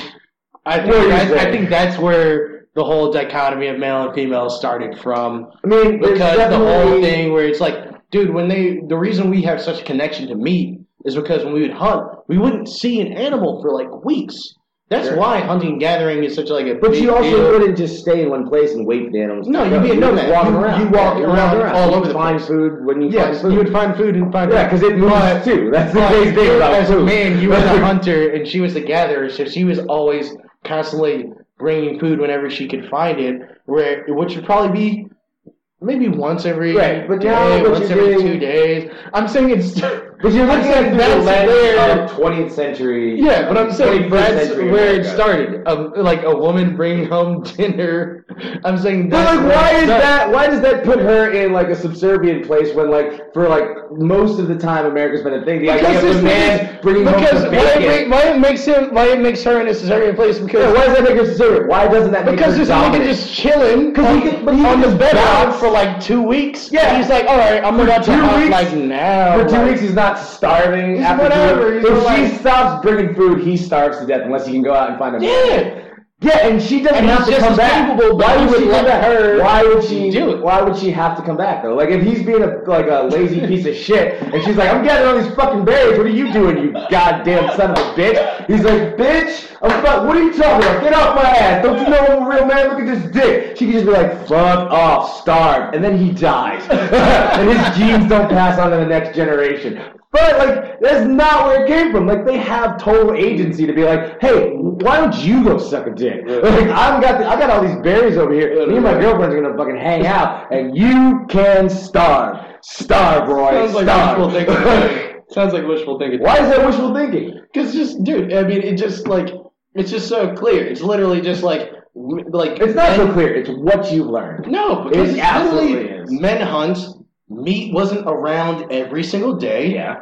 Twigs People and gotta berries and shit So? usually were every other day, Yeah. every couple days. So Twigs and he's berries every couple so, days. so he's chilling, or they're walking around, whatever. Yeah, yeah. He's not doing that much work, But also, yet why she would- constantly is, and bringing him food in addition to herself and their family. But like also, it's not just and yes, if he was, if he wasn't just like, if yeah, of course, if he wasn't a provider, yes. No, but no, no. all else? Here's the the here's the problem with what you're thinking. You're thinking of it as like one man, one woman. They got kids, and this is a little tiny household. It's like the Flintstones. It's like, all right, here's Barney and uh, uh, Wilma, Yeah. or whatever. Here's Frank and Wilma. I know and what Wilma you're saying. goes It's more out. like a wolf pack thing. It's it's like a you're it's not hundred to a hundred. It's a hundred to a hundred fifty people all working together. So you have like let's say let's just split that down the middle. Actually, no, let's be accurate to genetics. You get eighty women. You got about sixty men, right? I feel like that's stupid spin on top because the women are always looking for shit. They don't- And half the time, But the you men know, are still chilling. You're not always looking for shit. No, yes, you are crazy. You are crazy, motherfucker. I'm gonna tell you why. Because you go out for that woman goes out for one day. No. One day. The woman goes out for one day. She uh, gathers enough food to feed everyone in that community for like three weeks. Yeah. Yeah. And, this, I'm- I'm not and for the rest of the time, she's just hanging out in the cave too, sitting next to this lazy motherfucker. Like, what do you want to do today? He's like, I don't know. What the fuck you want to do today? I don't know. What do you say we bone and then go like down to the stream and take a swim? Sounds good. Everybody wins. Like, it's a way better world. That is agriculture fucked everything up. Not hunter gatherers. They had the I right think she's idea. been fucked up. No, I mean, no, dude. I'm telling you, the the We can the- make it better. the story in Genesis, the story in Genesis of Adam eating the apple is an analogy for the moment we moved from hunter-gatherer societies to agriculture. It is like the way our ancient ancestors fucking had to deal with with that change because they would have been 10,000 years ago when or yeah 10,000 years ago when those books or 5,000 years ago when those books were being written they would have been close enough to that time when like stories about hunter gatherers got passed down through oral tradition so they, but now, but it's been so long since a game of telephone, it gets distorted, and so it becomes can a I say myth. something? Can I say something? Yeah, yeah, yeah. something real quick? I love this conversation. Yeah, it's great. Can I give you like a hug? yeah, you want to hug me? Wait, I'm not mad at you. I like, I love this conversation that we're having right now. It's podcast. I like this. yeah, Guys, we just hugged. You didn't see it. We but it was did. pretty It was tender. nice. No, wasn't too tight. about it. Wasn't too loose. Yeah, man, It was a good like- time. It was a real bonobo kind of moment. Uh, yeah, dude. I don't know, man. I I, I, I think that's uh, that's a really interesting take on it. I think yeah, now that you put the Bible, the Garden of Eden thing into it, yeah, I can definitely see what you're talking about. Uh, but yeah, I guess I was thinking it more of a nuclear family thing, but it's Yeah. still kind of It's not. It's like we can't. I mean, we don't really know fully, but like you know, if you think about it, like people just living in a community, why would they? Like Yeah. they have no reason to have the same sort of like trials and tribulations we do. Like they don't have any of the. Even just being in like a monogamous nuclear family type of relationship causes all this stress because like we're human and we want to fuck everything. Well, that's true. They say um they say depression is much much lower in simpler Yeah. uh, places. Yeah, where, absolutely. Where you literally have to hunt for your food that day. Yeah. So you're not worrying what your purpose is in life because you already know what your purpose is. If you don't have a I have to hunt account- this fish so Yeah. I can eat this fish. Imagine I'm trying to explain. a fish again. Imagine trying to explain student loans to a hunter gatherer. Oh, yeah. You're like, all right, so I went. be like, so what is money? Yeah, like, what are you talking about? Why don't you just eat this cricket? I got all these crickets, man. What are you doing? Yeah. Uh, It doesn't exist, dude. like, I don't know. Money's a fallacy. yeah, It's all it's just- lies. It it's, lot. it's just it's so crazy to me how like money is just paper that we put value to, and then that value is in the true value of it is actually in the gold standard, and gold is just a shiny type of metal that we like. Yeah. It, well, the value of money comes from. Do you know what Yeah. you know what actually like? Like, dude, it's just a shiny type of metal that we like, and we're like, Yeah. this means everything. Let's print some paper that represents this. Yeah. What? What? Agriculture. What? Oh, People start growing stuff. You got to trade it. Well, like here's the thing. Like imagine like money, like money. Well, just so you know, uh, we're at uh, 112 right now. Good. And uh, we haven't even gotten to any of your stories. no, This, is- this is such I'm a good gregarious kind of guy. I like Dude, this is, such, this is such like a good podcast, though. Uh, I feel like today, just because we've hung out so much, I feel like we are constantly on the same wavelength a lot of Yeah, times. yeah. You know what I mean? So I knew this would be easy. I didn't even need a second person. Fucking great. Uh, look, if anyone else, else out there is booking podcast, I'm all you need. That's all I'm saying. If anybody else is booking a podcast, uh, don't book Mike. No, no, no, Wait. Unless he's your friend. Unless he's your friend. I love everybody. They're all my friends. You're all my friends. You don't know him personally. It's kind of like awkward. I just you know? assume that you're a lovely, beautiful person, and then uh, we'll get along. Yeah. And uh, please put me on your show. But let's talk more about you because we Okay. did we went really deep in there, which I fucking love. Yeah, yeah, yeah. But I want to go deep into like who you actually are. So Mhm. like you know, tell me about like your family a little bit. Like what kind of like built you? You know what I mean? Uh, That's interesting. yeah. I was like figuring out what kind of made somebody them. Uh, Watching people figure out what made them them. That's interesting. Uh, well, uh, I guess I don't know how you would- would characterize me uh, exactly. Or I don't know how I look to. I don't know how I look from the outside, but I can tell you from the inside. Well, if I can tell you how, well, there's two differences. I mean, you're a comic, so how you look on stage, how you look off stage. sure, yeah. Um, but I feel like a lot of us is kind of a bigger, bit of a mixture. Yeah. Uh, I feel like off stage, um, you're super like nice, chill guy. You know what I mean? Yeah. Keep to yourself, but you're still open and like you know. Yeah, you know, I like to talk when there's something to be said. Yeah. Uh, and so yeah, I mean, I say this a lot, and uh, but it is like it is what really made me. Probably, Yeah. uh, I was an only child. Like Yeah. I was just grew up uh, without um, a ton of uh, family around. I mean, I had an extended, like I had an extended family. My my dad had sisters. My mom had uh, brother and sister. I had aunts and uncles, and they had kids, and, and so there's people around. But in my home, I had two parents working like seventy hours a week each. Oh, Uh, and it's not like they were struggling; they were just in careers Yeah, that no. demanded that. Like my mom, I've uh, been there. My mom, uh, you know, is still a nurse. hmm. You know what I mean? My dad was a respiratory therapist, and Yeah. my mom worked She's at way uh, college. She was a college administrator. Yeah. and uh, and so they're just like busy, dedicated professional people. And they sent me to a private school, and that's really uh, the other half of it. It's like I was the only child that had these like brilliant professional parents, and then I was in this private school, well, which is almost exclusively white kids, Yeah. except for like a handful of black kids here and there. Yeah. And it's also kind of like insanely odd man out. a little uh, yeah, I've been out, and it's also insanely religious, like evangelical. Yeah. It's not denominational, but it's like right next to this evangelical Yeah, church, yeah. and like a lot of the body went there I know what you mean. and all and then at the same time I go home and my parents are like these like sort of liberal uh like they're very liberal like the people in the black community are very liberal they've always like they support the Democratic Party in at least in the Support the 20th Democratic century Party. That's about it. well yeah all right so they support the Democrat my parents Democratic Party social programs. Gay niggas, nah. yeah my parents well my cousin my That's, that's the black community's Yeah. rail against the gay community.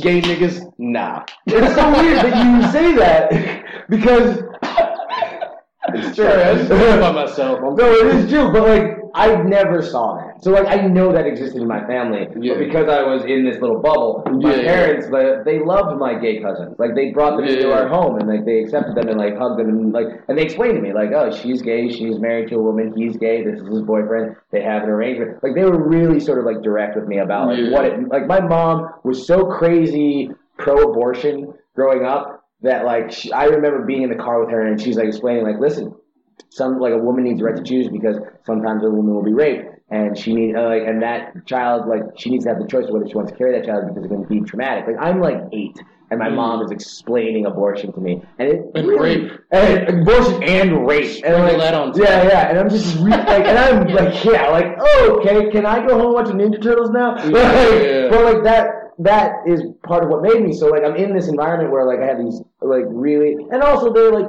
weirdly religious. Like my mom is uh, weirdly religious, uh, but she would consider herself a heretic. Which is like a crazy thing for someone to say in the 20th century. Yeah, like, but black people are always kind of religious and stuff, and I think it kind of stems from uh, us just thinking like because we've been held down so much in different ways. Yeah. I think it stems from the whole like this has to get better. yeah, it does. No, it's like it's like, our hopefulness It's like in the downtrodden. We're like this has to. It's like your form of revolution. Yeah, I was like, yeah, I'm a gonna, test, right? I'm gonna burn this thing down because it's got to get better. Yeah. Um, so yeah, and so my dad was always like, he was never as religious as my mom. He was sort of more a-religious, but like he always, he always tell me like, yeah, I believe in God and, and whatnot. He's like, but it doesn't, it's not that important. Like that was his sort of like trend. He when he go to church Yeah. and stuff. And there's also shit too where like I mean like my family was uh, super like super religious like Jamaican so very Yeah. homophobic. Yeah, yeah. uh, very religious, all that type of shit.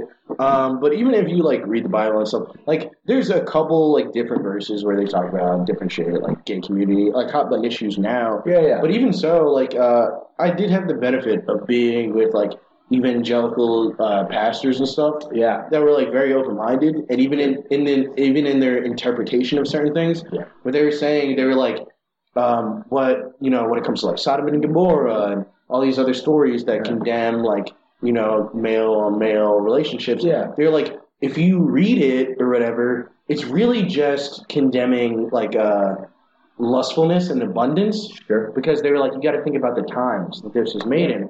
Back then, uh, there was a lot of male on male sex, but it was between grown men and adolescent boys, or Yeah. prostitution, stuff like that. You know what I mean? And there were true relationships with people in love, Yeah. but when they were try to forget that. Yeah. like, like actively try to forget. Well, that. that's oh, what yeah, it is, there's like- always been consenting adults. there's always been consenting Yeah. adults.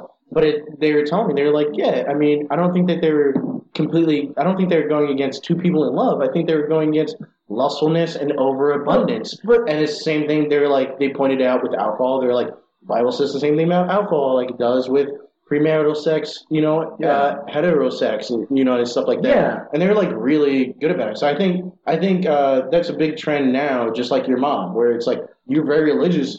But you know, religion's open to interpretation, and it, you know, Also, I don't see any reason to uh, listen to the advice of a book that's like five thousand years old because it's like they can't possibly, they could never have conceptualized the world we live in, and also they like at the time they weren't even like it was more black and white than we Yeah. try to paint it because you know he brought up like it, uh, like uh, sexuality between men and boys like we kind of understand that to be like a Greek thing, right? But in that society. That was fine because it was like, here's this mentor, here's this child. also No, you in- died at like fucking thirty. yeah, probably. it's like, But, uh, but like, this fucking ten year old's going through his midlife crisis. Yeah. Like, yeah, I might as well jerk him off. yeah, I gotta hear this Can't get him a Corvette, some might dick. Yeah. uh, Know the kid. Yeah, right. No. But like, they just had a different understanding of what sexuality was and what it meant, and like, but so with like a yeah, I don't know. I don't want to. I mean, I want to talk about myself, but also I just feel like being like I have like I'm so my, I'm so stoked in religion. Like I can never escape it. It is a thing that haunts me. It's definitely it doesn't haunt me, uh, but it is a it's definitely a part of me, and I actually don't shun it. I don't I don't It- I like it. Like listen, like with me, I'm like The thing all over the place. I mean. I'm still like uh, uh, you know very into Islam. I read the Quran and stuff a lot and everything. No, the only reason I um, kind of stopped talking about it was because I just don't want to be bothered with people and their Yeah. constant opinions. I think that's I think religion's biggest problem really is just fucking people, man. I mean, you know, like, dude, I mean, like. Eastern religions don't really have this problem as Well, much as we don't, they don't because put a price on a they don't. Yeah, there's not everything. evangelizing. Exactly. They don't want, they don't want to spread it. Dude, they're like, yeah, like your enlightenment is in you, and that, Yeah, and that's, self-discovery. and that's even like, that's a big part of like the New Testament, which I still read. And there's like verses where you know Jesus literally says like, the old way of doing things is dead. Yeah, he I came to fulfill the law. Yeah. Yeah, he's like, Yeah, I am we're not fulfillment of the doing that anymore. Right. And he only gave two real commandments. He's like, love the Lord your God with all your heart, Yes. and soul, your mind, which is so vague. It could be And anything. love your fucking and love the neighbor as yourself. That's Yeah. it. And like, also, It's that simple. I, I really think that should, you know, we should think about that as blowjobs, like, you know, Yeah. or hand jobs. You know, I'm loving myself at home Check every day. enemy, bro. So jerk, just jerk, Jerk that guy off. bro. jerk him off. Yeah. Or give him, hey, maybe give him a little, uh, little finger, a little, like, rub the clit a little bit. Like, you gotta be inclusive nowadays. You know, all those kitties in uh, war-torn Darfur, Just rub make sure you jerk off your enemy. If you're in Darfur and you still have a. Yeah. Because I know it's rough over there. That motherfucker out. Uh, but I really, yeah, I mean, Uh, K'naan's nephew is just listening to this like, ass. I don't even know who that is. I'm not afraid of offending them. He's a Somalian rapper. Oh, okay. Well, come at me, I guess. Uh, did I just did I get some pirates? Are they gonna knock on my A little door? I think they might. I hope so. Um, not unless you say uh, Troubadour is a good album. Uh, I will never say that. I had no opinion on it. I didn't know it existed until you mentioned It's it right amazing now. album, actually. All right, I'll check it out. Um, but yeah, I, I, I guess yeah, I, I, I do feel haunted by religion because I, I like the two sides of it I was shown were so different. Like like there's this side where it's just like, hey, figure it out for yourself, which is sort of my parents, and then there's a side like, hey, this is very rigid. That's what I don't like about religion. Religious people, they're just kooky people, and people be people. But uh, I hate the about religion is it's static. Like people will always point to a book. They'll put them to the Bible, the Quran, or the Bhagavad Gita, or whatever it happens to be. They'll be like, no, this is the way the universe works. It's like they don't even have like the sun revolving around or the earth revolving around the sun in that book. Like like there's literally a point in Joshua where he's going to war with some tribe and God makes the sun stand still for 24 hours. It's like that doesn't happen and it will never happen and it didn't happen in the past. But because it's in the book, it's like a tenet of faith for Yeah. a lot of people. And there are a lot of really enlightened religious people. Why don't you see a hyperlink on Facebook tomorrow? Yeah. The sun will be out for 24 hours. yeah, it's like, really? Because I would buy it. Maybe maybe Joshua just lived in Alaska. I would. Uh, wouldn't it be great if like the whole thing about that story is like, oh, we actually fucked his that dad was like thousands and thousands and thousands of years ago. Maybe things could. They were north of the wall. That's what's happening. What is the problem is that the Bible is actually Game of Thrones. Uh, Pretty much. you pretty much. But like, no, I just The I, wildlings are just minorities. That's really all all it is. minorities. It really It's is. American. It I mean, there's not really is. a lot of, but they're bringing them in. like, they're bringing them in because we have a common enemy. They brought them in as slaves originally. Yeah, For the Oh, that queen, and then they let's kinda- talk about slavery. and then they segued Let's put some them in, levity you into this podcast. Yeah, right. Oh, let's, let's make it already more serious than it's been this whole hour and a half. Oh god. Um, but yeah, I just I don't like things that are static. I, I, I like progress. I like things to like change over time and like to get. My dad had this saying that has also haunted me, but in like a good way. He was like, "Good, better, best. Never let it rest until the good is better and the better is best." And I will never forget that, and it will probably kill me. I would Uh, mostly forget that. It's yeah. super confusing. It's it's no, it's a simple run. Good, better, best. Never let it rest until the good is better and the better is best. It's just about progress. So like you start off with something and then you never ever stop doing that thing until you're the best. But like we are talking about with the ideals, it's like you're never ever gonna be the best. It's Yeah. just putting you on a treadmill. Yeah. like, and you're getting in better shape every time. Like every time you step on that treadmill, but you're lost. Like you're never like there is no end point. So Yeah. that saying will kill me, but it's also been the dri- one of the driving forces in my life. No, it's very uh, it's a very uh, inspirational thing to hear. You know, it's, Yeah, I it's. A, it's a nice thing. Uh, no, it's not. I guess that's like the, that. I don't know how your dad was. He's all right. That one was at least a triple. Yeah, he, He yeah he hit- nailed it. at that least one. a triple. Like I, on that one. Yeah. I don't know whatever else. I he was mostly fine the rest of the time. But he hit, dude. I mean, someone good. caught that at the wall. we played basketball yeah, together. yeah. Like he was doing all right, you know. He hit it, he hit it Every once in a while. He pretty he hit a pretty hard triple there. Uh, but yeah, I mean, like uh, you know, well, last thing, uh, do you? I, I just want to know, do you believe in God? Is no problem. No, not at all. Really? Absolutely not. I do not believe in God. I it doesn't. Well, not oh, okay. Um, do you believe in God? That's a bad question. Do you believe in something else?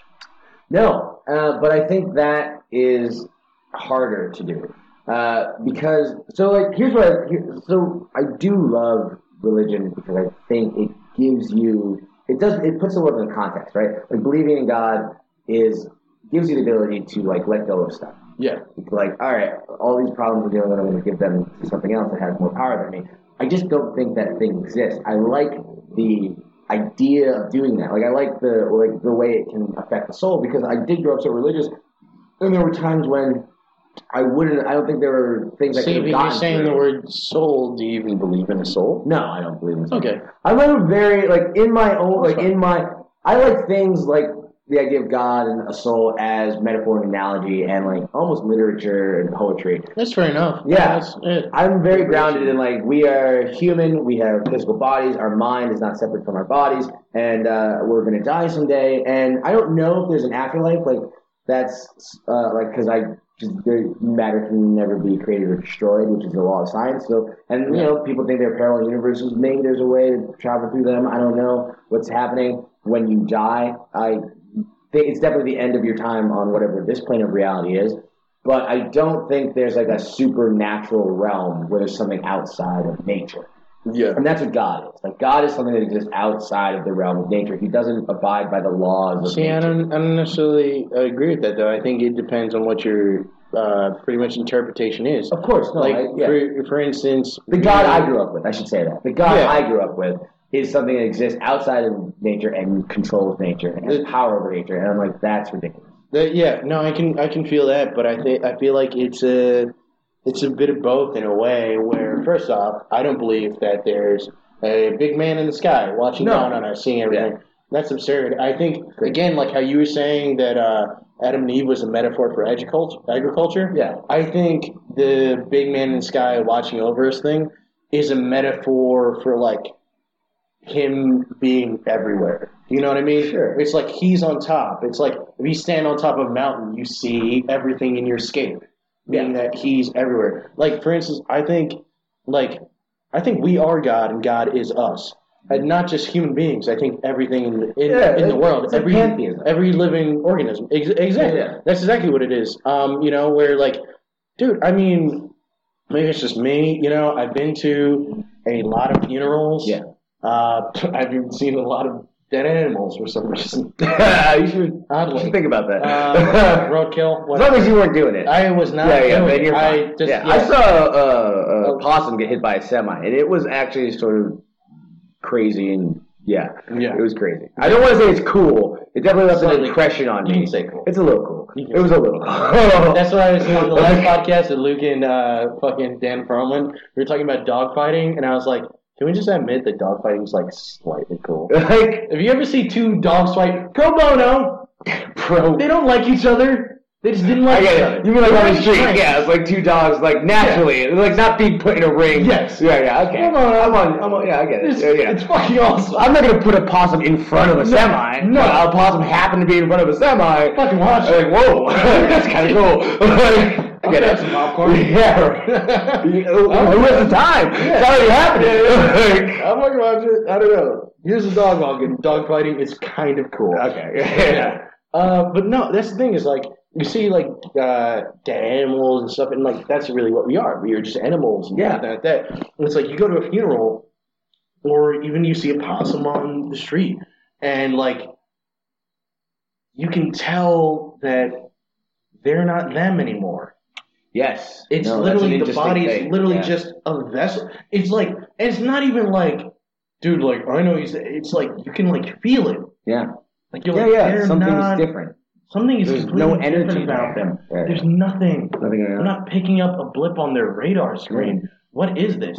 I think that is like what really speaks to me. Where I'm like, we all share whether it's like fucking like you know humans, animals, fucking you know plants.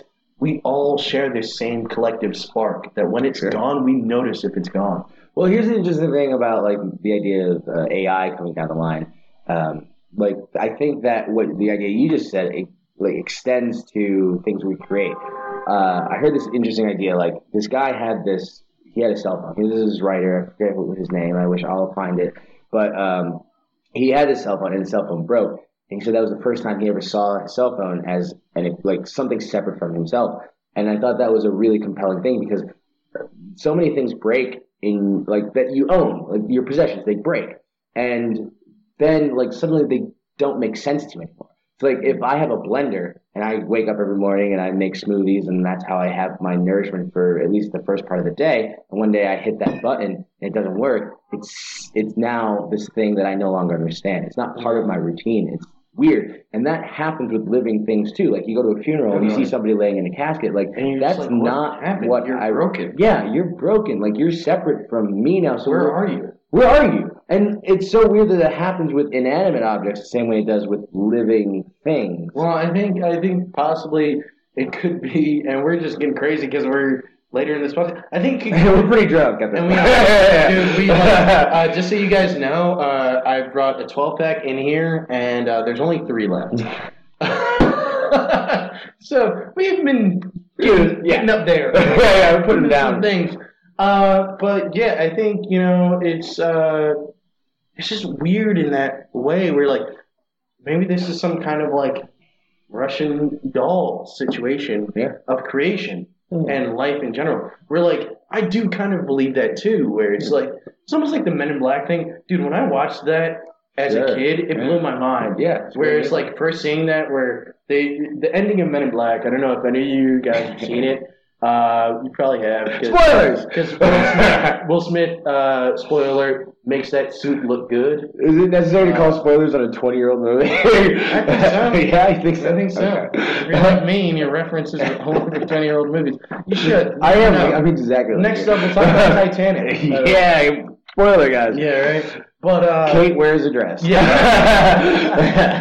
oh man, but uh, but yeah, no. I after that about the whole like zooming out of Earth and then Yeah. zooming out of the galaxy, and then you zoom out more, and it's just our galaxy among with other constant galaxies are just marbles that these two way larger beings are playing with. I think it's like that, dude. I think the I think the universe literally just folds into itself. It just Yeah. constantly just this Russian doll situation that never totally ends.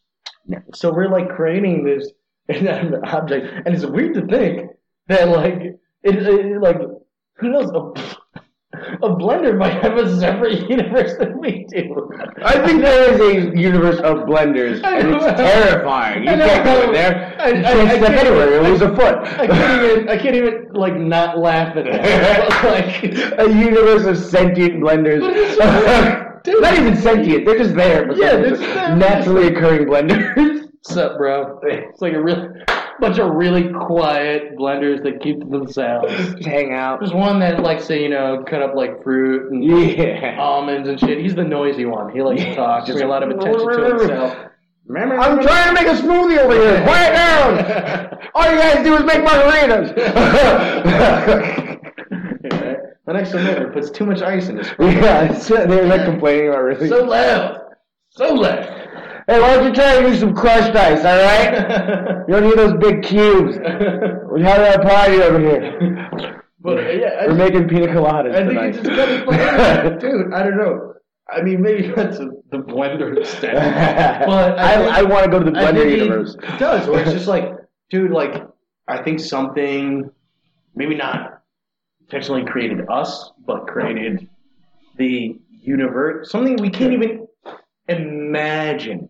Yeah. Do you know what I mean? Well, speaking to your idea of pantheism, isn't it so like? Wouldn't it be so much more amazing if that this thing that we exist in created itself? exactly. Like that, yeah, like In a that. way. Well, It's just like- no, just like I mean, back. Like, I mean, if Yeah. it like actually just burst out of nothing, Yeah. like, that to me is just so much more compelling than the idea that there's anything outside of this, because that means like this thing that we live in was determined to be. Well, what do you mean by outside of this? Because I believe in aliens and all that stuff. oh, I meant like outside of the realm of like things that exist. Like, okay, outside of the realm of creationism. Well, outside the realm of let's just use the word creation in general. Like all those parallel universes, the Blender universe, like all of it. Like Yeah. like the fact like the idea that like that just like willed itself into existence is beautiful to me. Like it just like like Well, something it's the it's the starting and exist. stopping of the universe simultaneously. Yeah. I think that's the beauty of it. Like, have you ever seen this movie? Please tell me you've seen it. Mr. Nobody. I did watch that. Yeah, You yeah. watched I it? watched it. Yeah, yeah. Did you like On it? Netflix.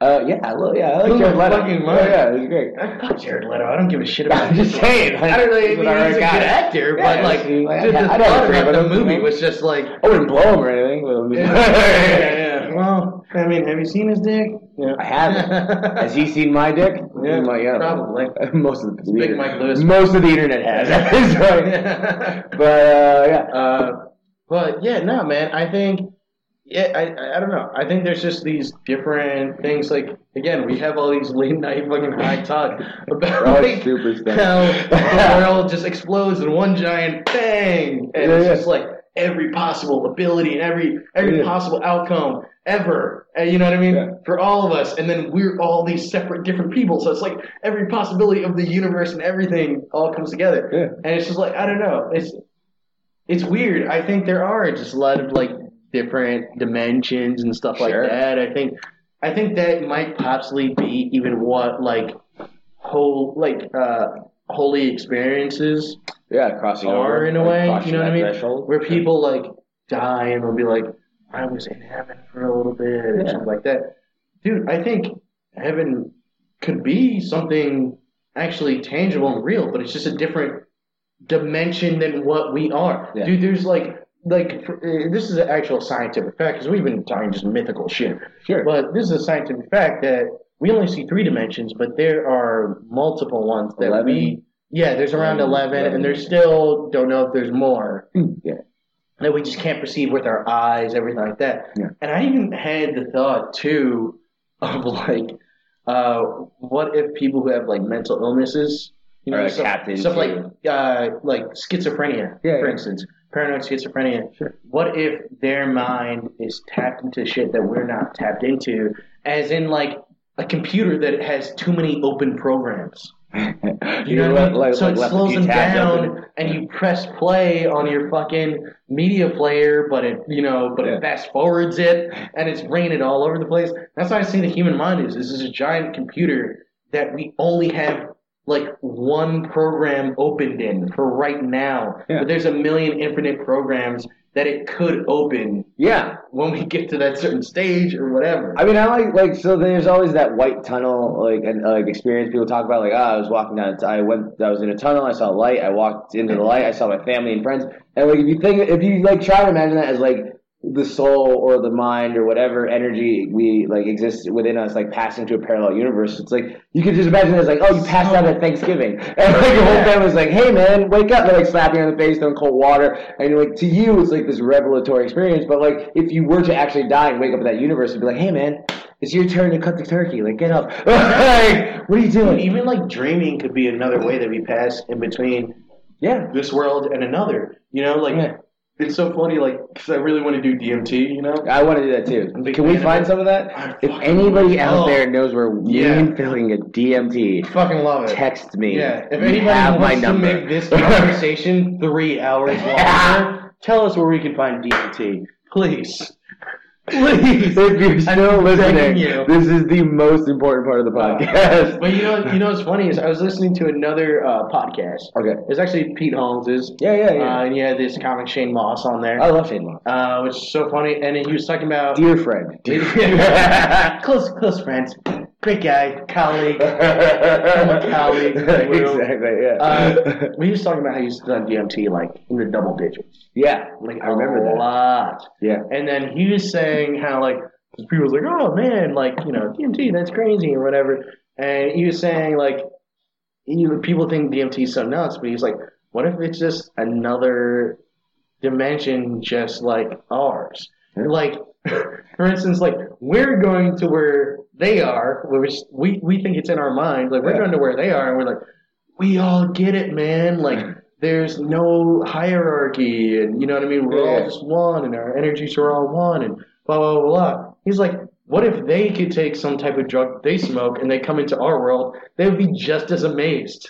You're like, we all get it, man. There's just this, there's a class system that comes onto each other. Black people aren't people. People let them down what they were born into, nobody knows why. And they go back to their world like, I got this great idea. It's called oppression. Everyone's like, mm, okay. I thought that was the most amazing. It was so eye opening to me because I'm like, oh my god, you can tell you everything is just completely based on perspective, and we Yeah. have no idea what other people's perspectives are. Like Deepak Chopra even says, like he loves science, but he thinks it's so foolish that scientists will look at a telescope and tell us that that's the universe because each person has their Oh, own yeah, universe. yeah, sure. You know, what I mean? a mosquito's universe is probably different Yeah. from the universe that we share. Yeah. And You know what I we mean? could all just be on the top of a pin Yeah. being danced on by angels. My universe is vastly different from your universe. Yeah. Even just in brain chemistry and everything. I could be like you could be a fallacy. I could be a crazy man. Wouldn't that be about great? to die from like drowning in a tar pit, and these are the last willing things in my mind that I, would want to run. honored to be your hallucination. Oh, that would be really special. I'd love me. to be your tar pit hallucination. well, I'm just a hunter gatherer. Like, Yeah. why isn't this bitch saving me? As I sink into the tar pit. Like, God damn it, we had equality. Because this is what friendship is like. Yeah. right? Is is this what it is? Where we just want to be in each other's death sequences? I think so. it's like it's a little bit of self-importance. I just want to be the most important When your heart person. gives out, Yeah. I want you to see me. I want you. I want to be the last thought you have because you're my friend. I'm oh, God, man. Uh, that feels like a good place to end. Yeah, I so too. And we're at like a minute forty-five, Uh, so I feel like uh, we we've been all over the place Yeah, we so much the that I gamut. can't even. yeah. I don't even know where we started. Uh, I don't remember half the shit we were talking about, but I know it was great, and uh, hopefully the listeners uh, enjoyed it too. If not, fuck it. This is just for us. Yeah. How about that? Thanks, guys. Peace out. Bye.